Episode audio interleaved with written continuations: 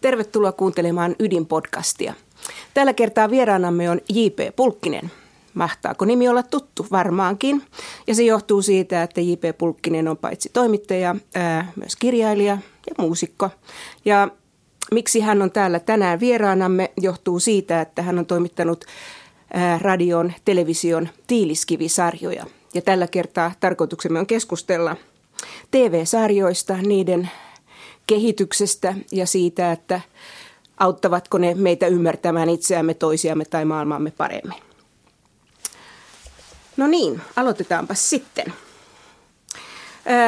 Tosiaan tässä radion tiiliskivisarjassa tulee aika hyvin esille se, että onhan tämmöiset TV-sarjan kaltaiset, jotka ovat nyt suosittuja, niin ollut aika kauan ihmiskunnan niin kuin parissa. Että on ollut sarja kertomuksia ja niin edespäin. Mitä sä arvelisit, että mitä tämä TV-sarjojen nykyinen suosio, mistä se kumpuaa, miten se on kehittynyt tällaiseksi? No muistan, kun mä aikanaan aloitin tiiliskivien tekemisen, se oli silloin 2008 vissi, niin tota, se tuli aika nopeasti vastaan se, se vanha äh, jatkokertomuksen perinne, joka tietysti senhän voi johtaa, niin kuin tuo nimikin on johdettu siitä vanhoista romaaneista, jotka, jotka esimerkiksi vaikka Charles Dickensin kohdalla oikeastaan ensimmäiseksi ilmestyi lehdissä jatkokertomuksena. Mm. Ja sen jälkeen niistä vasta tuli niitä tiiliskiviä, joita sitten meillä tankataan tätä, tätä nykyään. Mutta tämä tämmöinen niin ranskas feuilleton ja, ja vastaavat jat, jatkokertomusten perinne, sehän on niin kuin herra ties mistä, mistä, mistä se on lähtöisin. Niin kuin tarinat on kerrottu, niin on luotu jännitteet, jotta se saataisiin mm. jatkumaan ja jatkumaan. Ja, ja tota, totta kai televisio on tietyllä tavalla aika lailla luotu siihen niin kuin siinä esitysmuodossa, mikä, mikä sillä alun perin on, että tulee ohjelmia säännöllisesti tiettyihin aikoihin, niin sinne pystytään panemaan myös jatkokertomuksia. Se on ihan mm. loogista. Niin, radion kuuntelijat varmaan muistaa 50-luvulta Kalle Kustaa Korkin seikkailut ja sitten 60-luvulta tulee Peyton Place ja Batman mm, ja mm. saippua-operat ja näin edespäin, mutta nykyään nämä ei olekaan enää mitään saippua-operoita. Siellä on tämä kerronnan ja ilmaisun kirjohan on niin kuin räjähtänyt. Sehän johtuu tietysti siitä, jos nykypäivä ajatellaan, että, että sitä rahaa yhtäkkiä on siunaantunut sinne TV-sarjan tekemiseen ja se teknologia, mikä aikaisemmin oli pelkästään elokuva ilmaisun herkkua, niin nyt se on yhtä lailla siellä TV-sarjojen tekijöillä käytössä. Ja, mm. ja, ja siinä mielessä, ja, ja sitten myös se, että kotiteatterit on jotain toista kuin ne kurkitusluukut, mitä meillä joskus meilläkin kotona 60-luvulla oli, jos, johon niin kuin oikeastaan kaksi ihmispäätä oli jo ruuhka siinä. Joo. Tota, nyt on toista. Joo, ja sitten tietysti nykyään niitä voi ahmia kerralla. Kyllä, joo. Viettää on, todellakin niin kuin aikaa. Tämä on, se, tämä on se, mikä tuli vastaan oikeastaan mulle 2000-luvun alussa, kun aloin ostella oikeastaan sitä, mistä television tiiliskivet nimi sitten tuli, kun se boksi, jossa niitä DVDtä on mm. assosioitu siihen romaaniin, ne on samankokoisia suurin piirtein useinkin tämmöisen paksun romaanin kokoisia. Ja sitten toinen, toinen kohta, sama kohta oli se, kun nämä striimauspalvelut tuli, Netflix nimenomaan, joka lykkäsi mm. aina kerralla koko sarjan sinne ja, ja sitten sulla oli viikonloppu varattu. Joo. Mä itse koen, että, että siinä on semmoinen suuri ero en tiedä, oletko samaa mieltä, just niin kuin elokuvien ja televisiosarjojen välillä, että, että kun jos mä ajattelen elokuvia, joista mä oon tykännyt, niin mä muistan heti tietenkin ohjaajan. Että mä mm, sanon, että mm. oh, se on tota Almodavarin elokuva tai, tai se on Felliniä tai näin, mutta äh, sarjojen kohdalla ohjaajaa ei oikeastaan muistakaan, mutta käsikirjoittajan kyllä. Niin, siellä on ohjaajia yhtä lailla – monta kuin, kuin tota Hollywoodin tota tekijäluottelossa. Jos se olisi todellinen siellä elokuvissa, niin siellä niitä käsikirjoittajia olisi. Siinähän merkitty yleensä vain yksi, mutta niitähän oli siellä vaikka kuin monta näitä tämmöisiä, joita sanottiin hack writers, että siellä mm. kirjoitettiin mitä. Mutta tämä pitää ihan paikkansa kyllä ja mullakin vanhana elokuva-arkiston kasvattina, niin tämä oli semmoinen käännös myöskin, koska mä aina opettelin ne ohjaajien tuotannot ja, ja, ja näin niiden käsialan sen elokuvassa, mikä onkin ihan totta useimmassa tapauksessa. Joo, että, tämä taitaa olla sitä Peter von Baakin tota no, joo, joo, kyllä, kyllä ja mä, mutta mä, mä uskon, että Petterikin niin vanhalla vuosillaan rupesi tajumaan, ainakin sen verran kuin hänen kanssaan jutteli, että, että, että kyllä, kyllä näissä niin kuin todella löytyy tekijöitä, jo, jo, jotka on tunnistettavia. Ja, ja tietysti se pointti, mikä TV-sarjassa on, että siellä pitää olla joku kokoava näkemys. Olla, niin, kuin, niin kuin usein sanotaan, että joku, joka omistaa tavallaan sen ajatuksen, mm. sen, sen niin kuin ison, ison vision siitä, että mihin mennään. Ja, ja se, että pitää tavallaan, jos, jos on hyvästä TV-sarjasta kysymys, niin, niin kuka tahansa ei pääse sörkkimään sinne, että mistä tässä oikeasti on kysymys, vaan niin. että tavallaan se pysyy se fokus siinä asiassa ja joku, joku on tavallaan sen omistaja tietyllä tavalla. Tämä on tietysti ryhmätyötä, mutta kuitenkin siinä pitää olla joku semmoinen iso kaari. Täällä on sarjassa aina pienempiä kaaria, isompia kaaria. Jos on loistava sarja, niin siinä on yksi hemmetin iso komea kaari ja, ja sitten ei voi kuin ihmetellä. Mutta polku sinne voi olla aika mutkikas. No sitähän se on, että, että en, mä, en mä noiden käsikirjoittajien hommia kadehdi. Että monesti lukee näitä juttuja, että kuinka loistava idea on pyöritelty toiselle vuosikymmenelle ja, ja sitten on saattanut kadota kokonaan. Yksi esimerkki vaikkapa tämä äh, Jesse Armstrongin äh, tällainen äh, käsikirjoitus idea, josta hän oli tehnyt siis sarjakässarin nimeltä Murdoch.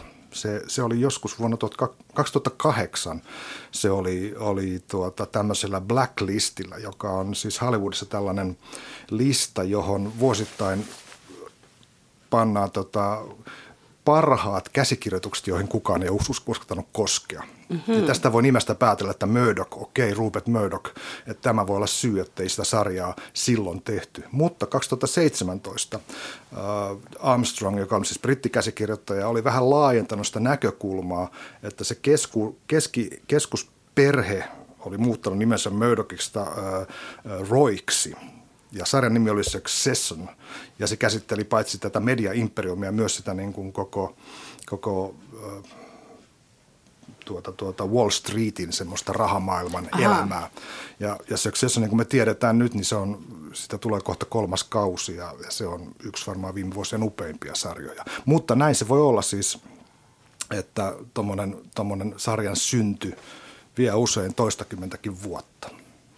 No nyt voidaankin kysyä sitten, että no mistä ne hyvät sarjat on tehty, että, että mm. tulee se hyvä kakku. No se omistajuuden sä sanoit ja sitten just tämä kehittely. Tietenkin varmaan roolihenkilöillä on merkitystä. Siellä pitää olla semmoinen, niin kuin Hollywoodissakin oli, pitää olla koneisto. Mm. Se pitää olla, pitää olla työryhmä, pitää olla tiimi. Tämä on niin kuin jääkiekko valmentajan puhetta, hyvä tiimi. Että, mm. että sitten voi jakaa vastuuta, voi luottaa, että ihmiset tekee asiansa, että että että sulla on niin kuin ydinryhmä. Ja, ja oikeastaan kun katsoo usein tiettyjen käsikirjoittajien duuneja, niin ne pyörittää usein aika lailla samoja näyttelijöitä, siellä on samoja tuottajia, sitä, sitä niin kuin writers room käsikirjoittajan ryhmää, mm. joka tekee niin kuin yksittäisiä jaksoja, siellä on, siellä on kuvaajat, saattaa olla samoja, että, että kyllä, kyllä siellä luotetaan semmoiseen, semmoiseen niin kuin ammattitaitoon, joka on todettu hyväksi, niin sen, sen kanssa toimitaan. Että tämmöistä asiaa vaan ei helposti saada kerralla pystyyn, että, mutta jos se kerran saadaan toimimaan, niin totta kai semmoiseen kannattaa nojata. Mähän on kuunnellut näitä sun tiiliskiviohjelmia, niin mä muistan, että jossain keskusteltiin sillä tavalla, että että elokuvassa ei voi olla oikeastaan mitään turhaa, koska se on se rajallinen aika. Mm.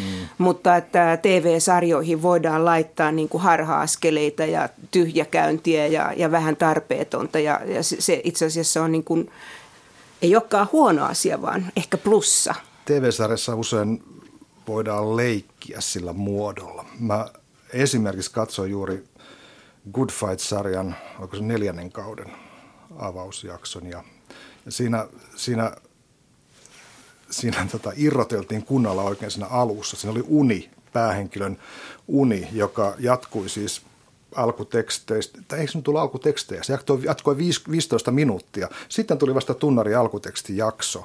Mutta siis tällaisia, voisi sanoa niin kuin novelli tarinan sisällä. Mm. Tai niin kuin, niin kuin tota, monissa sarjoissa on käytetty musiikkia sillä tavalla. Muistan yhden Sopranos-jakson, jossa on yksi, on tämä Frank Sinatran esittämä It was a very good year. Ja sitten siinä käydään ikään kuin läpi sen edellisen kauden, ei niitä tapahtumia, vaan niin kuin, että mihin nämä henkilöt on tulleet. Ja jollain Aa. tavalla se on semmoinen, semmoinen niin kuin musiikkivideo, noin kolme ja puoli minuuttia. Ja juuri tällaiset istuu aivan loistavasti TV-sarjoihin, koska siellä voidaan niin kuin, niin kuin romaanissa, että voidaan niin kuin lähteä haromaan vähän sinne ja tänne ja sitten jossain vaiheessa se kasautuu taas yhteen. Mut, mutta elokuvassa pitää noudattaa semmoista tiettyä ekonomiaa. Siellä mm. ei voi, jos sä paat sinne jotain, niin sillä pitää olla merkitys, merkitystä. Selkeä merkitys. Joo, kyllä. Joo. Joo.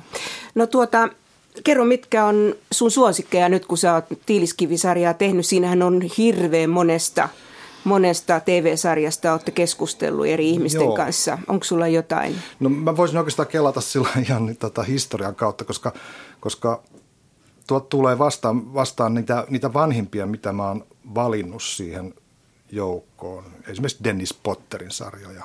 Mm. Ja tuota, tehtiin aikanaan Jari Knuutisen kanssa Penne ja taivaasta, joka taisi olla vanhin kaikessa. Se tuli 78 muistaakseni ulos. Laulavasta salapolista voisi tehdä yhtä lailla hyvin jutun. Ja, ja niin kuin, niin kuin Neil Hardwickin tässä, joka on Potterissa katsonut, niin totesi, että kun hän, hän jotain musta tuntuu tai Pakanaman karttaa teki, niin hän, hän pyrki löytämään niin kuin sellaisia ilmaisullisia keinoja, joilla katsoja ikään kuin pääsee päähenkilön pään sisälle. Mm.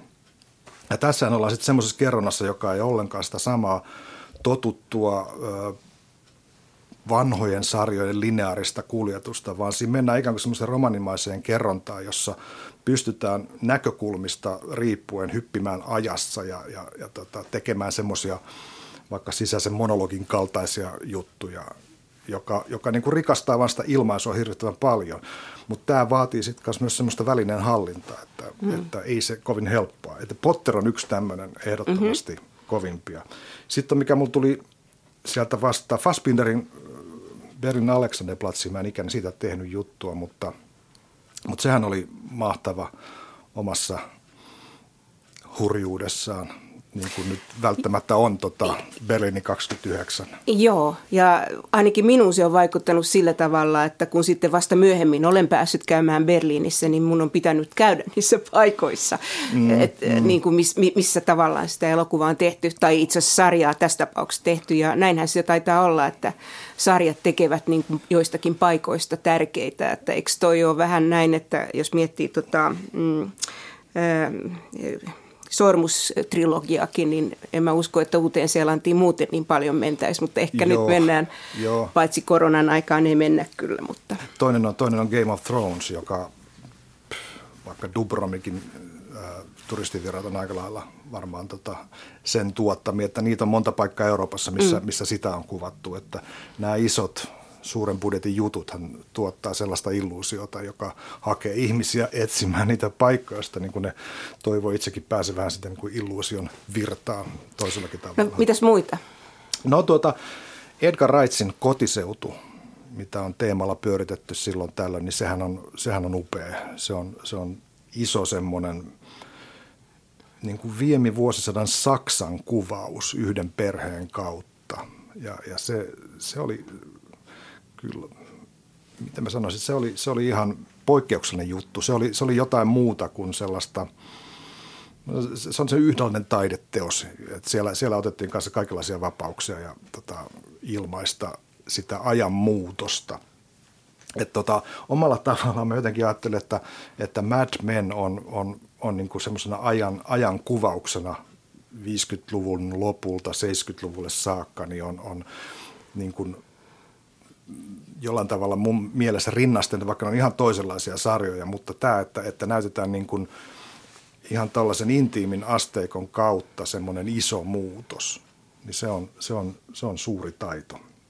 Ja sitten on tietenkin nämä tällaiset, ei, ei, eihän brittiläistä sarjaa voi, sarjoja voi ymmärtää, jos ei ole nähnyt Monty Pythonia yhtään. Mm. Ja, ka, ja pitkä Jussi Majatalo. Ja koko, koko tätä skaalaa, millä, millä nämä Python-veijarit ikään kuin käänsi nurin niskoin koko brittiläisen komedian ja, ja TV-sarja muodon. Että ne teki kaikki temput käänsi nurin niskoin. Se on, se on ihan loistavaa, loistavaa duunia. Se näkyy kaikessa brittikomediassa, vilahtaa aina siellä täällä ne semmoiset, jossain Fleabagissa vaikka, niin ei sitäkään varmaan olisi, ellei olisi Monty Python joskus tota tehnyt. Tehnyt, tämmöisen. joo. Kyllä. Kyllä. Sitten tietysti mennään tuonne 80-luvulle, 80-luvun alkuun, niin Hill Street Blues oli kyllä mm. kova siitä löytyy taas suora linkki vaikka The Wire-sarjaan. Että siinä, on, siinä on se, että millä tavalla, millä tavalla ikään kuin monimutkainen ja moniselitteinen maailma tunkee tällaiseen poliisisarjaformaattiin. Ja, ja tällaiset kertomusta niin kuin semmoinen tietty avoimuus ja, ja, ja tota semmoinen todellisuuden sotkuisuus ui sinne. Että niitä ei niin kuin kauniisti niputeta ja solmita rusetille jakson lopussa, vaan siellä on sellaisia, sellaisia tota, juonia ja, ja tota, tarinan ituja, jotka elää monen jakson yli. Mm. Ja ne hahmot niin kuin ikään kuin kannattelee niitä, ne eri, erilaiset hahmot, jotka edustaa niin kuin monia puolia todellisuudesta, niin, niin tota, kyllähän se oli, se oli hieno sarja. Se näyttää niin kuin ihastuttavan rähjänen, että, että en mä, en mä sitä ehkä ny, nykyään katsoisi hirveän monta jaksoa peräkkäin kyllä, mutta, mutta, mutta se, on, se, on, niin kuin, se on ollut käänteen tekevä. Mm. No se on yksi sarja, sarjoista, jonka mä oon katsonut hyvin ahkerasti. Aivan. Tykkäsin erityisesti tunnarista. Kyllä, kyllä. Ja sitten tämä Let's be careful out there, se Joo, on niin kuin kyllä. motto mihin tahansa. Että, kyllä. Että. Sitten on tietysti Twin Peaks, joka yhdisti taas sitten murhamysteeriä ja saippua-operaa, mikä on oma, oma hauska kokonaisuutensa. Ja myöskin niin kuin, sekin on sarja, mistä mullekin riittää jo kaksi jaksoa niin kuin ymmärtämään, että tämä on, tämä on mahtavaa mä en välttämättä jaksa katsoa koko, koko tota juttua, koska, koska se ei ole virjetty minkään, minkään semmoisen dramaturgisen kaaren varaa. Niin kuin Mika Ripatti sanoi aika hyvin, että, että siinä on alussa niin paljon dramaturgista velkaa, että tota, se, se ei oikein millään riitä ne lihakset lunastamaan sitä, sitä juttua loppua kohden. Mm. Sama jossain Lost-sarjassa, joka on, on sukua sille hyvinkin paljon. Et nämä, nämä oli sellaisia isoja tekijöitä. Sitten West Wing – teho-osasto tällaisena pitkinä, pitkinä politiikan ja, ja, ja, tota, ja sairaalaympäristön kuvauksena, jos on hirveästi actionia. Mm. Näitä ajattelisi niin semmoisena niin puhtana huoneteatterina, mutta nämä on hirveän toimeliaita juttuja. Siellä, siellä on tämä walk and talk juttu niin kuin West Wingissä, kun Aaron Sorkin loi, että, että koko ajan ollaan liikkeessä, koko ajan mm. mennään. Ja teho-osasta puolestaan ihan, ihan action-toiminta. Joo, no nämä sairaalasarjathan on ollut tosi niin kuin tämmöisiä, tai ne on semmoisia kesto, kestoteemoja. Se on kestoteema, mutta mun mielestä toi on niin kuin omaa luokkaansa siinä. Mä en, mä en hirveän, hirveästi jaksa Grain Anatomia ja näitä. näitä tota, no mä oon samaa mieltä sun joo. kanssa, että teho-osasto on näistä kyllä paras. Kyllä. Äh, joo. Ja sitten sit tullaan niin kuin kaapeli-TV läpimurtoon. 2000-luvun taitteessa. Ja alkaa tulla muita tuottajia. Kyllä, ja siinä, siinä on se, se ydinjuttu, mitä ei ehkä aina oteta huomioon, että, että minkä takia ne oli niin kovia juttuja. Oli se, että, että tuota, kun broadcast-televisioon liittyy kaikenlaista lainsäädäntöä, mitä saa näyttää, mikä on sopivaa yle, tota, tavallisen television katsojalle, ää, miten mainokset niin kuin leimaa dramaturgiaa, kun ne tulee ne mainoskatkot sen säännöllisesti. Nyt mennäänkin tämmöiseen kuvioon, jossa, jossa on tilapohjainen malli. Ja silloin meillä näytetään sarjat kokonaan, jaksot kokonaisina ja sisältö saa olla niin aikuista kuin haluaa. Joo. Eli siellä on, siellä on ikään kuin rajat poistettu, jolloin se on, niin kuin, on, on niin kuin vakavan draaman mahdollisuus on paljon suurempi. Ja sitten Väkivalta tulee ja seksi Kyllä, ei ole ne, kielletty. Ne tulee, ne tulee siinä sivussa. Joo. Tämä on niin se iso kaari. Ja sitten tietysti voidaan ottaa kaikki skandisarjat, mitkä sen myötä 2000-luvulla on tulleet, jotka on ihan loistavia. Silta. Silta ja vallanlinnake ja rikos mm. ja huutosyvyydestä ja Pedles. Nyt itse asiassa viime tästä alkuvuodesta on pari aivan loistavaa tullut. On tämä, on tämä norjalainen 22. heinäkuuta ja sitten tämä tanskalainen kun Tomu laskeutuu, jotka molemmat käsittelee – jotenkin aikaan sopivasti semmoista katastrofia, joka iskee yhteiskuntaan. Ja miten, mutta ei, ei fokuksessa siitä, että minkä takia tämä katastrofi tapahtuu ja kuka sen tekee, mm. vaan että miten se heijastusvaikutukset koskee ihmisiin ja miten ne ihmiset osoittaa ikään kuin oman no, resilienssinsä, se sana tuli tänään jossain mediassa tota vastaan, niin tota, miten ne osoittaa sen joustavuutensa, kykynsä sopeutua ja selvitä siitä tilanteesta. Mm. Ja sen takia tuntuu hyvältä niitä katsoa. No nämä, mitä sä nyt tässä mainitset, niin nehän, niissähän, no juu, onhan siinä nyt juuri poliisisarjaa ja sairaalasarjaa, mutta ne on vähän myöskin sitten useat näistä, mitä sä mainitsit, tämmöisiä sekoituksia, että niissä, niissä yhdistyy vähän niin kuin eri TV-sarjojen genret. Että, e, ja ehkä se on yksi tekijä, joka tekee hyvän TV-sarjan. Luuletko näin? Kyllä se on tärkeää. Se on nyky, nykyään hyvin harvaan niin kuin lajit esiintyy puhtaana. Mä muistan, mä olin itse aikanaan tota, kauhean suuri länkkärien ystävä. Virginialaisen kova. Joo, no muun muassa se, mutta mut, mut siis ihan jo siellä elokuvapuolella, että, että John Fordin elokuvat niin. ja näin poispäin. Ja mä en kestänyt esimerkiksi semmoisia, silloin jossain nuoruusvaiheessa, mä en kestänyt sellaisia, jossa tulee esimerkiksi auto. Se pilas koko jutun heti, että hetkinen, tää, tää, ei tämä kuulu tänne. Että siinä piti olla ne oikea asetelma, ne länkkärit ja sitten intianit tulee sieltä vaaran, niin. vaaran merkkinä ja sitten joku mitä uhataan ja näin poispäin. Että se, se oli ihan selkeää. Että, mm. Ja kyllä, kyllä mä tiedän, mulla, mulla niin kuin välillä edelleenkin mä huomaan, että mä vierastan joitakin sellaisia yhdistelmiä, joita niitä on vaikea niellä. Mutta, tota, mutta pääasiassa kyllä, että kyllä toi on, on loistava ase, että jos joku hallitsee useamman genren sekoituksen, niin siitä se draama nimenomaan syntyy. Se on, mm. se on siinä mielessä elämän kaltaista. Ei meillä täällä niin puhtaana mikään. Mm. No näistä sarjoista tietenkin muistetaan sitten myöskin niin kuin näyttelijöitä ja näitä tunnusmusiikkeja, mutta tavallaan Hollywoodin ja Oscar traditio ei oikeastaan tunnista näitä nyt niin kauhean helposti, koska mm. elokuva, teatteri, levytys on se keskeinen. Nyt taitaa maailma kyllä muuttua tältä osin aika perustavaa laatua olevalla tavalla. Joo, joo siis tämä, tämä, on, tämä vuosi on sillä tietyn käänteen vuosi tämäkin, että, että Oscar-elokuvatkaan ei tarvitse sitä välttämätöntä tiettyä Elokuvat, teatteri, teatterilevitystä niin. päästäkseen ehdolle.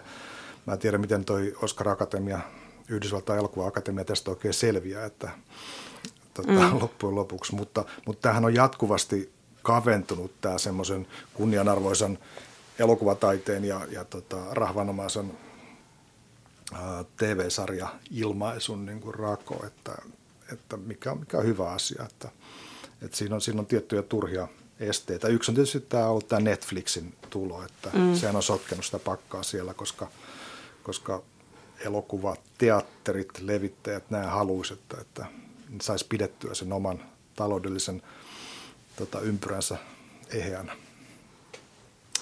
No, äh, nämä monet sarjat on kuitenkin englanninkielisiä tai amerikkalaisia – amerikkalaista tuotantoa, mutta luojan kiitos, Euroopassakin tehdään mahdottoman mm. ihania sarjoja. Ja nyt mä ajattelinkin, että puhuttaisiin vähän enemmän seuraavaksi ää, ää, yhdestä sellaisesta sarjasta, joka mun mielestäni ei ole pelkästään tunnekokemus, vaan myöskin tämmöinen tiedollinen prosessi. Tai itse asiassa niitä on kaksi, joista mä ajattelin, että voitaisiin puhua. Toinen on tämä Babylon Berlin ja toinen on sitten tämä juuri areenassakin ollut tai vielä areenassa oleva ranskalainen Le Bureau.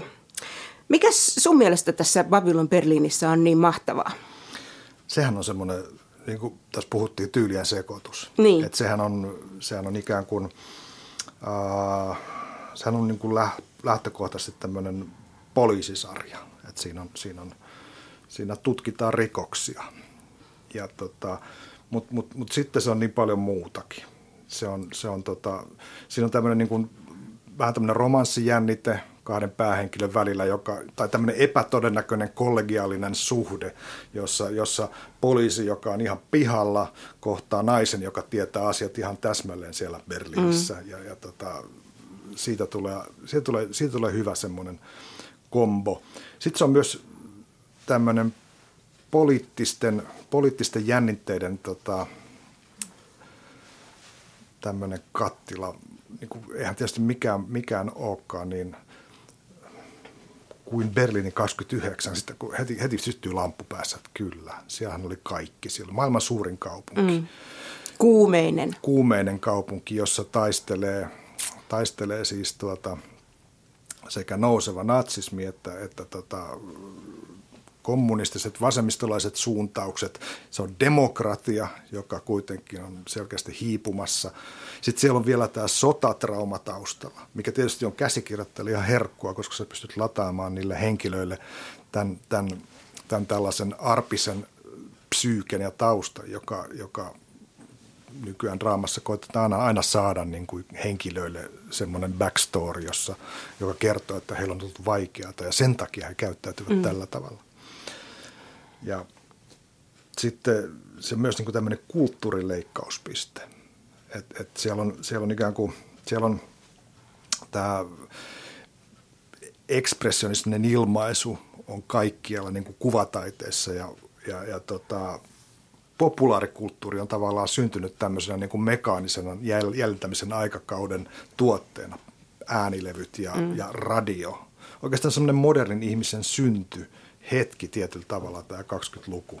Mm. sieltä tulee tämä, niin kuin siinä Charlotten naispäähenkilön hahmossa näkyy, se on sellainen, niin kuin Amerikassa sanottiin flapper girl. Se on niin kuin, tarkoittaa kärpäslätkää tai tytön heilakkaa. Saksassa olisi buckfish, eli, eli semmoinen, semmoinen, tota, semmoinen nuori tyttönen, joka, joka tota, ottaa vapauksia tavallaan irrottautua sitä perinteisestä naisroolista. Se oli ulkoiset olemuksesta, niin kuin, että lyhyet hiukset ja lyhyt hame ja polttaa tupakkaa, juo alkoholia ja harrastaa vapaata seksuaalista elämää ja niin poispäin. Mm. Se on, se on niin kuin siitä traditionaalisesta – naisroolista irronnut nainen. Puhumattakaan sitten tästä Kreivitar Sorokiinasta, joka on äh, Juu, aivan uskomaton. Äh, luultavasti tässäkin äh, sarjassa, niin, äh, tai ainakin minun kiehtoo erityisesti myöskin se musiikki, mikä siinä on. Ja Sorokina edustaa niin kuin jotain tällaisia...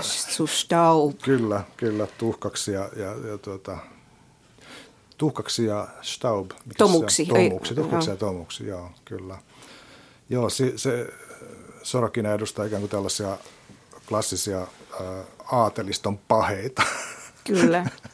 Ja on androgyyni. Sekin vielä. Mm. Liettualainen näyttelijä, näyttelijä kyllä. kyllä. Upea, upea Joo. hahmo.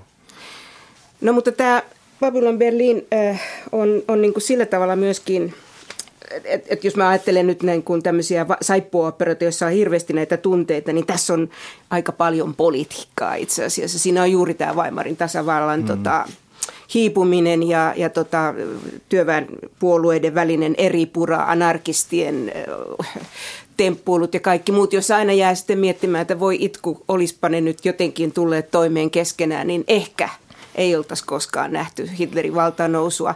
Ja se on jotenkin hirmu ahdistavaa minun mielestäni juuri sen takia, että, että, että jotenkin siinä elää niin voimakkaasti niiden henkilöiden kanssa.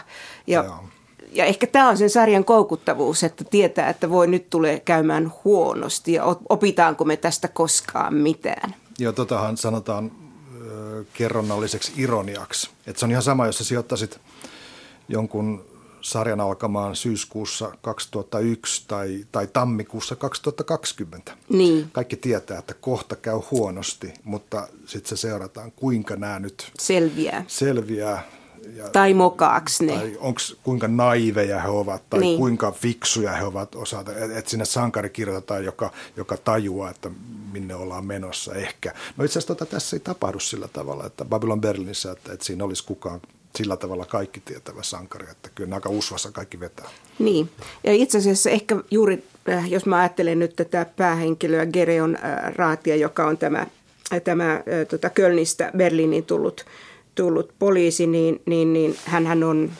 hänhän ei ole mikään tyypillinen sankari. No ei, että hänhän on heikko ja epävarma, tärisiä, niin kuin tässä sarjassa niitä, jotka ovat kokeneet ensimmäisen maailmansodan niin kuin traumat ja, ja romahtaneet henkisesti, niin niitähän vähän katsotaan yle, mikä on tosi kurjaa tavallaan, koska, koska se ensimmäinen maailmansota oli kyllä aika hirveä juuri tämän aseteknologian kehityksen kannalta, mutta että Kyllä. Oli miten oli. Gereon Raat on, on, on vahva ja heikko, ja, ja, ja, mutta kuitenkin hirmu kiehtova roolihahmo. Ja itse asiassa mun mielestäni tämä folk Osker, mikä hänen nimensä? Kutcher. Kutcher, niin hän on ihan uskomattoman hyvin tekee tämän roolityön, kuten myöskin tietysti Charlotten Niin siis Volker Kutcher on se, se kirjailija, kirjailija. kirjailija. Aivan oikein, kyllä. mutta se on tuota, Volker Bruch on tämä näyttelijä. Niin totta, se kyllä. on Kaima. Kyllä. Joo, Joo siis, siis Niin, Tää- tämä sarjahan perustuu siis kirjaan. Kyllä, usea- että tämä ei ole joo. niin kuin luo, kukaan käsikirjoittaja, ei ole sillä tavalla luonut, mutta totta kai se on hyvin erilainen verrattuna siihen kirjaan. Näin ainakin mun sisar kertoo, joka on lukenut tämän kirjasarjan, minä en. siinä on, tämä on mielenkiintoinen tämä yhteys, nämä tärisijät ensimmäisen maailmansodan jäljiltä, nämä traumatisoituneet ja sitten ajatellaan vaikka, vaikka Suomessa nämä särkyneet mielet vai mikä, mikä sen yhden tutkimuksen nimi olikaan, mm. joka käsittelee näitä sotatraumaa kärsineitä, jotka, jotka siis koitettiin dumpata ihan hiljaiseksi. Mä muistan jopa, että vielä 70-luvulla, 60-70-luvulla, kun mä olin, mä olin ihan skidi, niin, niin tota, vitsailtiin tämmöisellä, että jos jollakin on pakkoliike, niin kysytään tai leikitään tällaista, että tuliko sodasta. Niin kuin, mm. että, että, että, että se suhtautuminen tuohon asiaan oli sillä tavalla alaspäin katsovaa, mikä on, mikä on mielenkiintoista kyllä, että, että, että se, se periytyy jopa meille, jotka, jotka ei, niin kuin, ei niin kuin tota sitä niin. kokenut. Ja, me, ja mikä on musta, tämä nyt on sivu, sivuhyppäys, mutta jos mä nyt ajattelen, että mi, miten merkittäviksi nyt ovat tulleet eh, juuri puheet veteraanie, veteraaneista, veteraanipäivät on ja kaatuneiden muistopäivät ja näin edespäin, niin äh, niissä muistetaan niin kuin sitä sankaruutta ja sitä mm, selviämistä ja vahvuutta.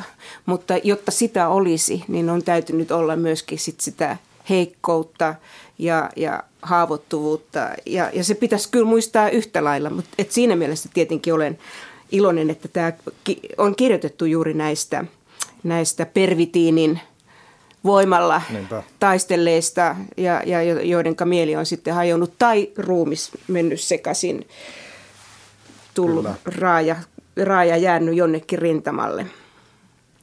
Mutta niin, tästä Berliin taikka tästä Babylon Berliinistä, niin siinähän on tehty myöskin valtavasti työtä sen suhteen, että se ajankuva olisi niin kuin mahdollisimman aito. Ja sehän on, tekee niin kuin mahdolliseksi tämmöisen aikamatkailun. Et mä oon aina ajatellut, että olisi ollut ihanaa elää niin kuin Berliinissä 20-luvulla, niin nyt mä voin niin kuin elää. Si, tota, käydä niissä Joo. villeissä tansseissa ja ehkä nähdä Josefine Bakerin jossain, vaikka hän ei nyt tainnut olla kyllä Berliinissä vielä tuohon aikaan, mutta Niin kuitenkin. se oli tämä, tämä Moka Efti, joka Niin, oli tämä- jonkun, jonkun aikanaan Kreikasta tulleen kaverin, kaverin tota, perustaman ravintolan, siitä se nimi, nimi tulee. Ja tota, sehän on upea spektaakkelipaikka. Sitten toisaalta toinen puolihan on se, että, että se minkä toi sarja näyttää on myöskin se näiden vuokrakasarmien kurjuus, eli sen asumisolojen todellisuus, joka on kyllä aika karua. Joo. Että, että se urbanisoituminen silloin ei merkinnyt kyllä mitään, mitä se nykyään merkitsee. Joo, Suomessa kyllä. ainakaan. Kyllä, ja, ja tota, si, si, siinähän on valtavasti semmoista, ää, miten mä nyt sanoisin, köyhyyttä ja, ja, ja, ja suurta inhimillistä kärsimystä, mutta että sitten kuitenkin niin kuin ju, juuri ehkä sen Charlotten myötä niin, niin semmoista selviämisen mm. halua myöskin. Toisaalta siinä on paljon, niin kuin puhuttiinkin, että, että Charlotte hahmona on tämmöinen niin kuin vapautunut n- naismalli, mutta sitten yksi hahmoista joutuu käymään läpi kuitenkin epätoivotun raskauden ja kaiken, kaikki nämä paineet. Että siinä on todella hurjan paljon erilaisia aineksia sen ohella, että, että tosiaan Hitlerin valtaan nousu on aivan oven takana. Ja sitten, sitten tästä Gerion Raatista voisi sanoa sen, että hän on, hän on, on, on tuota, taustassakin takia hyvin tämmöinen lainkuuliainen, siis tämmöinen lakiin uskova ja, ja tota, ohjesäännön mukaan toimiva. Siis hänelle tämä, tämä tota, väärin tekeminen tai niin kuin jollain tavalla poliisitoiminnassa niin kuin oikaiseminen on, ottaa hyvinkin niin kuin heng, tota, pahasti omalle tunnolle. Mm. Että hän on niitä niin kuin, tavallaan univormun miehiä tietyllä tavalla, että hän on semmoisesta perinteestä kotoisin. Ja se on, se on musta jotenkin kiehtovaa, että miten hän sitten vähitellen joutuu myötäilemään niitä tahoja, jotka tässä nyt vallan ottaa. Että sehän on kiehtovaa myöskin, että mm. ne joutuu tekemään tietyllä tavalla oikeuden tunnon suhteen kompromisseja, mutta noudattamaan ikään kuin niitä pykäliä, jotka tota, muuttuu koko ajan monille ihmisille epäsuotuisiksi. Mm. Puhutaanpas näistä uniformuista.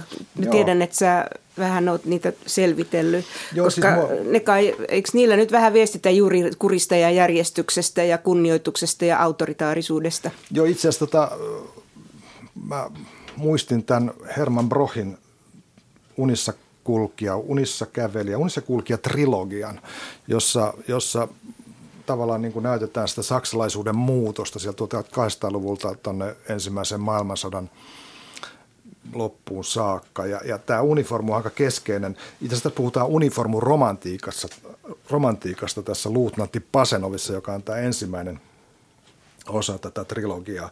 Niin tässä on, tässä on Joachim von Pasenov, siis päähenkilö, joka on mies, joka on upseeri. Ja, ja tota, mä luen tästä katkelma, jossa, jossa tämä kuvaa, kuvaa sitä, että mitä se uniformu oikein tarkoittaa. Hyvä, lue. Okei, okay, eli vaikka jokainen uniformun kantaja ei asiaa tiedostakaan, niin totta toki on, että jokaisella, joka monta vuotta kulkee uniformussa, on elämässään parempi järjestys kuin sillä, joka vain vaihtaa yöasunsa päivän siviiliasuun. Ei näitä asioita tietenkään tarvitse erikseen pohtia, sillä oikea uniformu rajaa kantajansa persoonan selkeästi muusta maailmasta. Se on kuin kova kotelo, jossa maailma ja persoona törmäävät toisiinsa lujasti ja selkeästi, ja jossa ne erottuvat toisistaan. Uniformun todellinen tehtävähän onkin luoda ja ilmentää järjestystä tässä maailmassa ja kumota kaikki, mikä elämässä on epämääräistä ja pehmeästi haipuvaa niin kuin se peittää näkyvistä ihmisruumiin pehmeyden ja epämääräisyyden alusvaatteet, ihmisihon. Ja vahtisotilaanhan on pidettävä valkoisia hansikkaitakin. Niinpä siis mies, joka aamulla pukeutuu univormuunsa sulkien viimeisenkin napin, saa ylleen kuin toisen tiiviimmän ihon ja samalla hän ikään kuin palaa varsinaiseen lujaan ja vahvaan elämäänsä. Kovaan kuorensa suljettuna, remmeen ja hakasin kiinnitettynä hän alkaa jo unohtaa univormun alle jääneen oman aluspaitansa ja elämän epävarmuus, jopa itse elämäkin siirtyy kauemmas.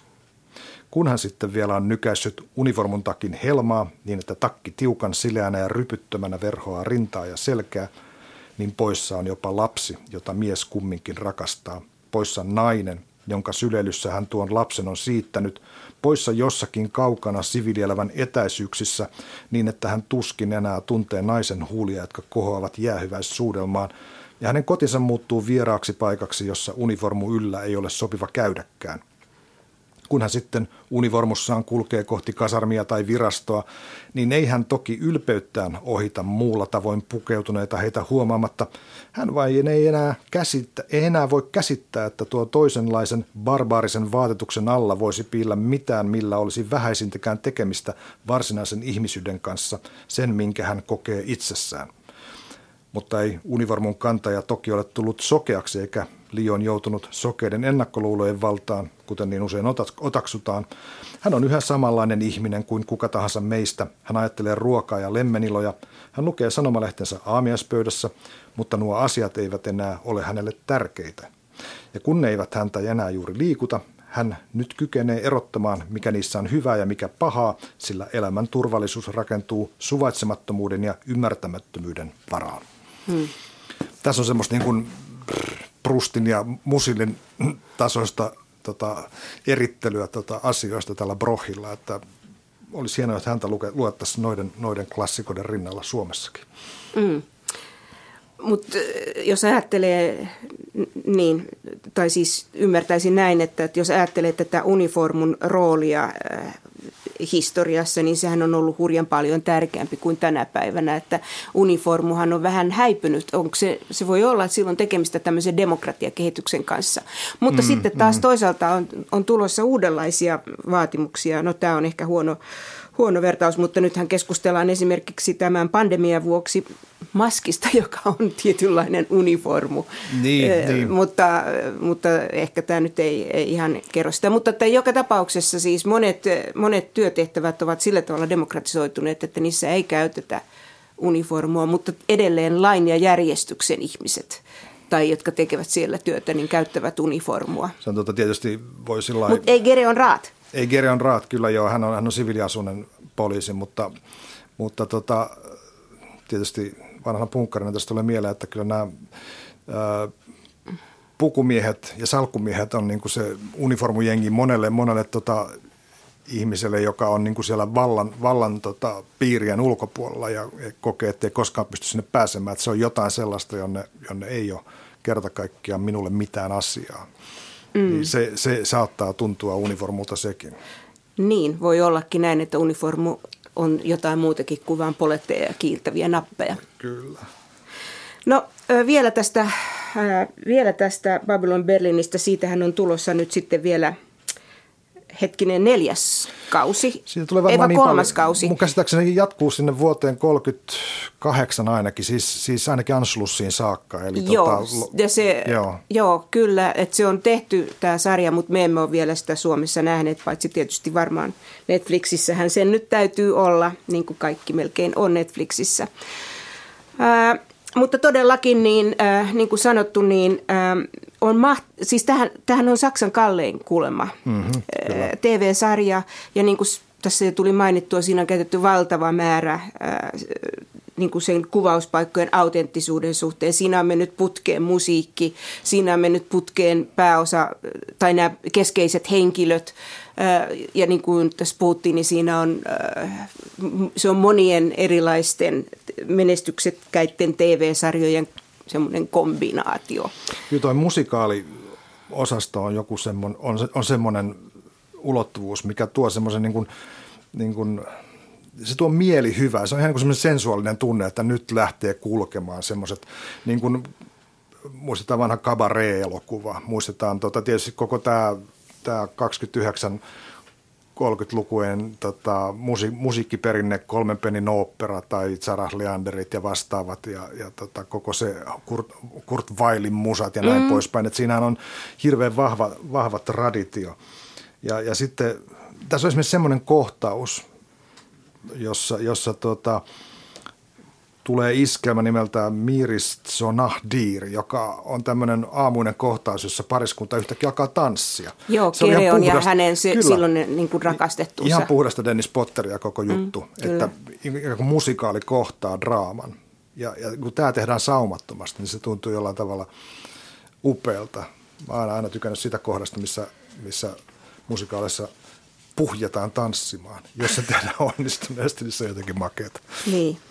Mutta Le Bureaussa ei ole kyllä musiikki pääasiassa. Siinä on, on ehkä ennen muuta. kaikkea hahmot.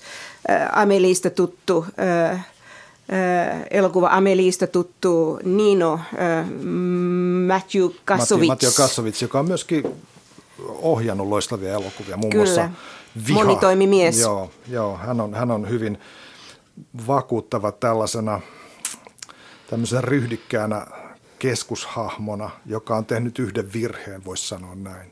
Kaikkihan johtuu siitä, että, että tämä, tämä Guillaume Debailly alias Paul Lefebvre alias Malotry, eli, eli, eli tuota, Moukka, mm. niin tota, rakastuu syyrialaiseen naiseen Nadia al-Mansuriin ja, ja siitä seuraa niin kuin epäonnist, tai semmoinen, semmoinen tota, paikkausten sarja, joka, joka johtaa ties mihin joka johtaa tosiaan ties mihin. Kyllä. No tässä sarjassa mm, minua kiehtoi erikoisesti kyllä se, että, että totta kai siinäkin oli just näitä tärkeitä tunteita ja, ja henkilökuvat on kiinnostavia, mutta sitten tavallaan se ranskankielisen tai ranskan kielen yhteys arabimaihin, että jotenkin musta tuntuu, että mä aloin ymmärtää jollakin tavalla enemmän sitä, mitä tapahtuu vaikka nyt Marokossa ja ennen mm. kaikkea Syyriassa, Irakissa, Iranissa, koska näistä yksi henkilöistä hän sitten menee Iraniin ää, tuota, se, ää, seismologiksi tai mikä hän nyt olikaan ammatiltansa, mutta kuitenkin ja sitten vielä lopussa, koska nyt kävi niin, että minunkin piti ahmia tämä sarja, Joo. niin, niin tietenkin sitten koko tämä valvontajuttu, että miten, miten, koska tähän on vakoja elokuva, että siinä mielessä kuuluu ehkä tähän semmoiseen niin kuin saariojen ja elokuvien tiettyyn päägenreen, mutta että sekin sekoittuu, niin siinähän on just tätä uskomatonta tai tulee jotenkin todelliseksi se, miten paljon meistä kerätään tietoa, miten sitä voidaan käyttää. Ja sitten tietysti herää kysymys, kuka käyttää mm-hmm. nämä tiedot tekoälyn mahdollisuuksista ja siitä, että vaikka jääkaappiinkin voi murtautua, niin on aika hätkähdyttäviä. Joo, ja, ja sitten on nämä, tämä valeidentiteettien määrä. Siis se semmoinen – siis väistämättä alkaa vaikuttaa siihen, että millä, miten ylipäätään ajattelee ihmisistä, että onko, onko tuo se, miltä se näyttää, onko, onko tuo hänen oikea mm. roolinsa, peittääkö tuo jotain, ja tämähän ei, mm. tämähän ei rajoitu siihen, että onko, onko hän nyt agenttina to, tuota toimista, on, onko hän ammatiltaan agentti, vaan että, että sitä rupeaa niin semmoinen epäluulo, semmoinen skitsofrenia tar, täyttää ikään kuin mielen tuota katsoessa. Ja tietysti mulle tuli nopeasti mieleen – pari, pari juttua. John Le Carre tietysti, mutta myös Jean-Pierre Melvillen elokuvat, jotka on, jo, jossa on tällaisia totisia vaiteliaita miehiä, jotka tekevät asioita. Ja tota, mm. siinä, siinä on jotain samaa semmoista askeettisuutta siinä, siinä askeettisuutta ja päämäärähakuisuutta siinä toiminnassa. Ja, ja, ja aina semmoinen niin kuin hidas eteneminen, siis tämmöinen niin kuin se jollain tavalla se jännite kasvaa koko ajan, mutta mut sitä ei niinku tehosteta millään tempuilla. Että siinä puuttuu kokonaan tämmöiset musiikkielementit, mitä niinku Babylon Berlinissä niin. on. Kaikki tällaiset, tällaiset tota, genreen, genrestä tulevat tota, semmoiset tehokeinot. Että tässä, tässä mennään hyvinkin niin kuin sillä hitaalla epäluulon, jännityksen, ju, niin kuin – kasvattamisella, joka, joka, on, joka vaatii niin käsikirjoittajat melkoista taitoa, että sinne pidetään niin kuin kaikki langat käsissä. Joo, käsikirjoittaja onkin tämä Erik Rossant, joka on myöskin niin kuin luonut koko tämän jutun ja, ja mukana ohja, oh, ohjaajanakin. Ja tämä on kyllä tosi nerokas, väitetään, tai siis monet, kun tästä on kirjoitettu aika paljon ylistävästi, niin sanotaan, että on varmaan yksi niistä mm. parhaista ranskalaisista TV-sarjoista, mitä on tehty. Jos ajatellaan maailman kuuluisinta agenttia, eli James Bondia, niin Le Bureaussaan puuttuu kokonaan se, mikä on Bondin ydintä. Eli, eli taka-ajot, yllättävät pelastumiset, kaikki mm. tämä tämmöinen, tota, näyttävä toiminta. Et, mm. Että Le Bureaussa tiedät, että jos, jos tilanne etenee tiettyyn pisteeseen, niin asiat menee väistämättömästi niin kuin ne menee. Et kun ammattilaiset on toiminnassa, niin sulla ei ole mitään mahdollisuutta, että asemiehet tulee, no sitten sut otetaan kiinni siinä ei ole mitään sellaista, että nytpä isken karateiskun mm. tuosta mm. ja hyppään ikkunasta. Ei, koska tätä ei koskaan tapahdu. Mm. Ja tämä on siinä mielessä pelottavan uskottava.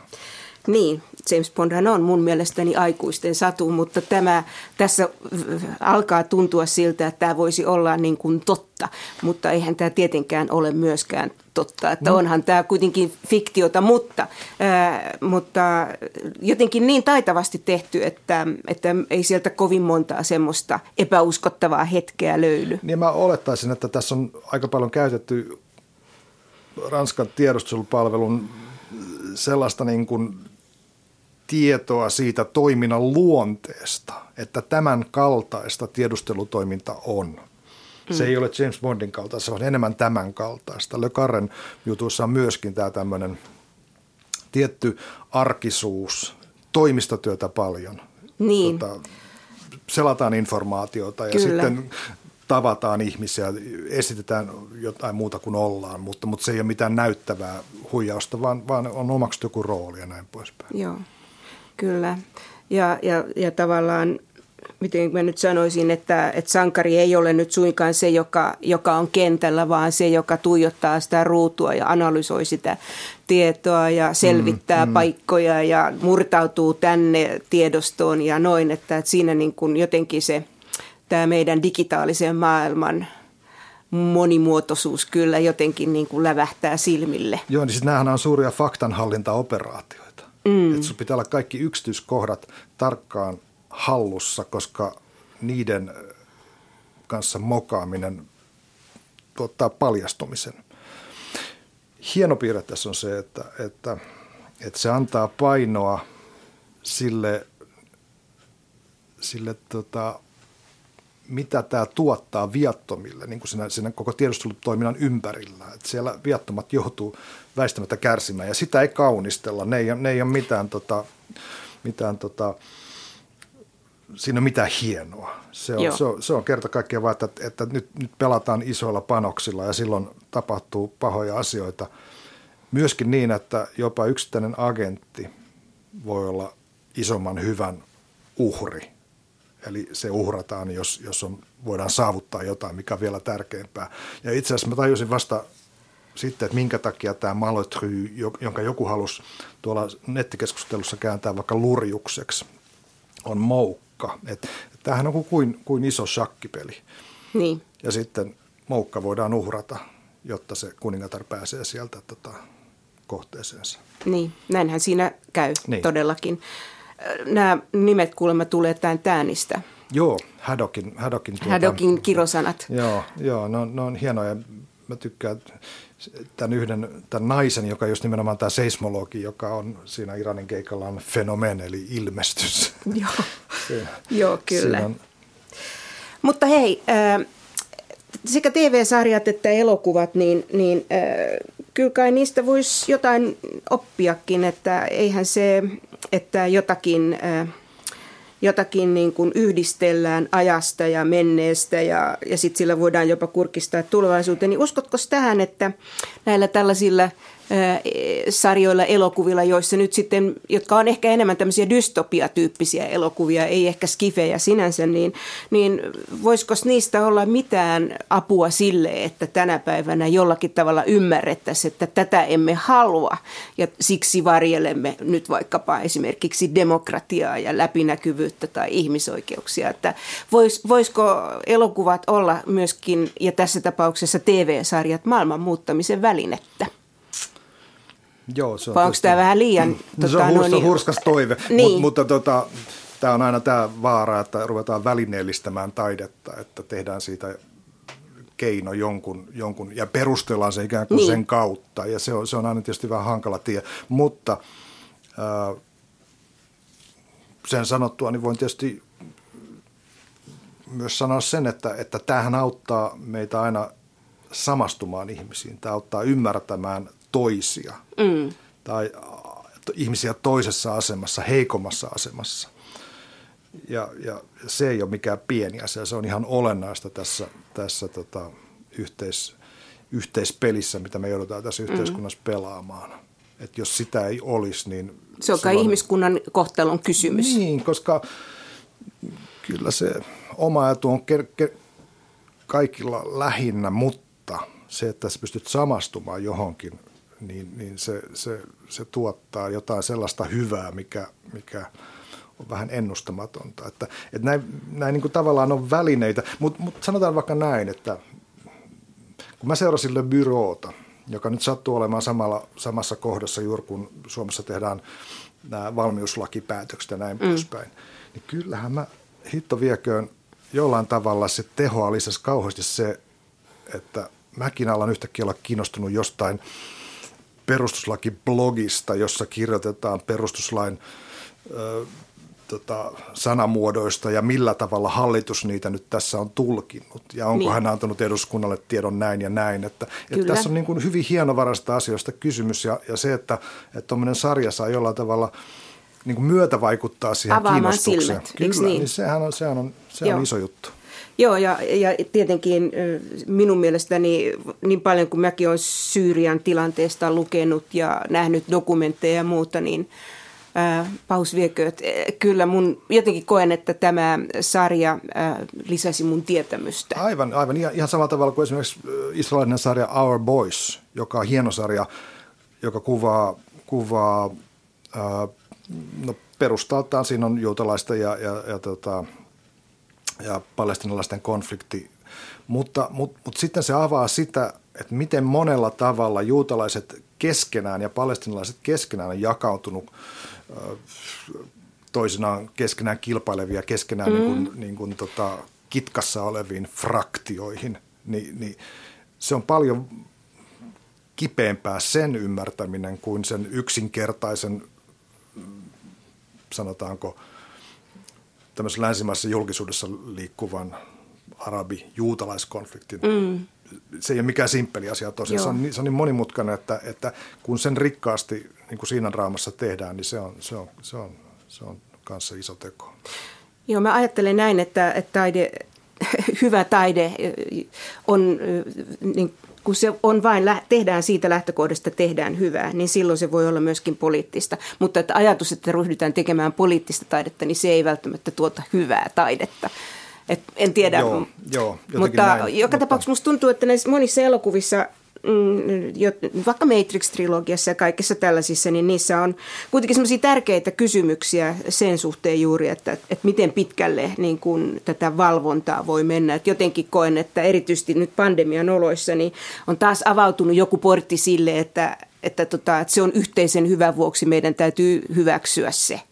Mutta että aina pitäisi kuitenkin sit vähän miettiä, että mitä tästä voi seurata.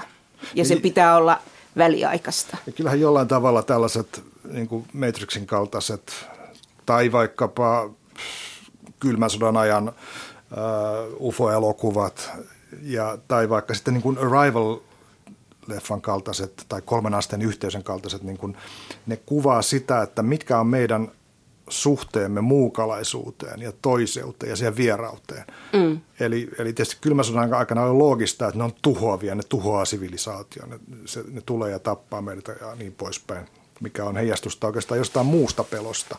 Yeah. Mutta sitten on myöskin näitä tällaisia voisi sanoa positiivisia utopioita, niin kuin tietysti ET tai kolmen asteen yhteys, että siellä on hyvä tahto jossain olemassa. Niin, jossain avaruudessa. Että, Joo, tuota, joka taas on niin kuin, jo sitten kuvitelma siitä, että meillä on mahdollisuus mm. tämän kaiken keskellä pelastua. Ja tämä Arrival-elokuva oli musta must hieno siinä mielessä, että siinä on positiivinen näkemys tämmöisten toisten taivaankappaleiden sivilisaatioista ja, ja, ja se, joka saa yhteyden – ihmiskunnan ja näiden, näiden hepta, mitä ne olikaan, hepta, mä kirjoitin sen oikein ylös oikein, kun mä muistan heptapodien kanssa, niin tota, se on lingvisti.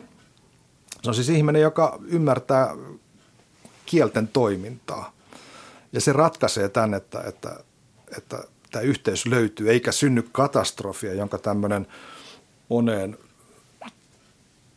kilpailevaan osaan jakautuneen maapallon niin kuin maat, tai siis tällaiset eri, eri vallat, jota omine käsityksenne olisi tuottanut mm. tuhosa jälkeä, mutta tämä lingvisti pystyy niin kuin tavallaan tekemään semmoisen ymmärtämään ja luomaan semmoisen yhteisen ymmärryksen tässä asiassa. Mm. Ja se oli, se oli se ratkaisu, mutta ja sehän on itse asiassa, omat. jos nyt puhutaan pandemiasta, niin sehän niin. on itse asiassa kaikkien tulevienkin pandemien kannalta hyvin ratkaisevaa, että me pystytään toimimaan yhdessä. Että nyt toki rajat on sulkeutunut hyvin monessa paikassa, mutta virusten rajat eivät, tai virukset eivät mm, tunne mm. rajoja ja sen takia loppujen lopuksi kysymys on siitä, että miten me pystytään toimimaan yhdessä ja ikään kuin lisäämään nyt empatiaa ja, ja toisen asemaan asettautumista ja, ja löytämään sitä kautta tasapainoa.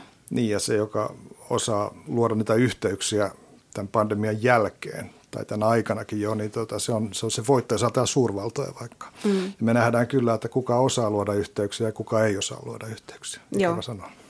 Kiitoksia tästä keskustelusta J.P. Pulkkinen ja minä Kiitos. olin Arja Alho, Ydinlehden päätoimittaja.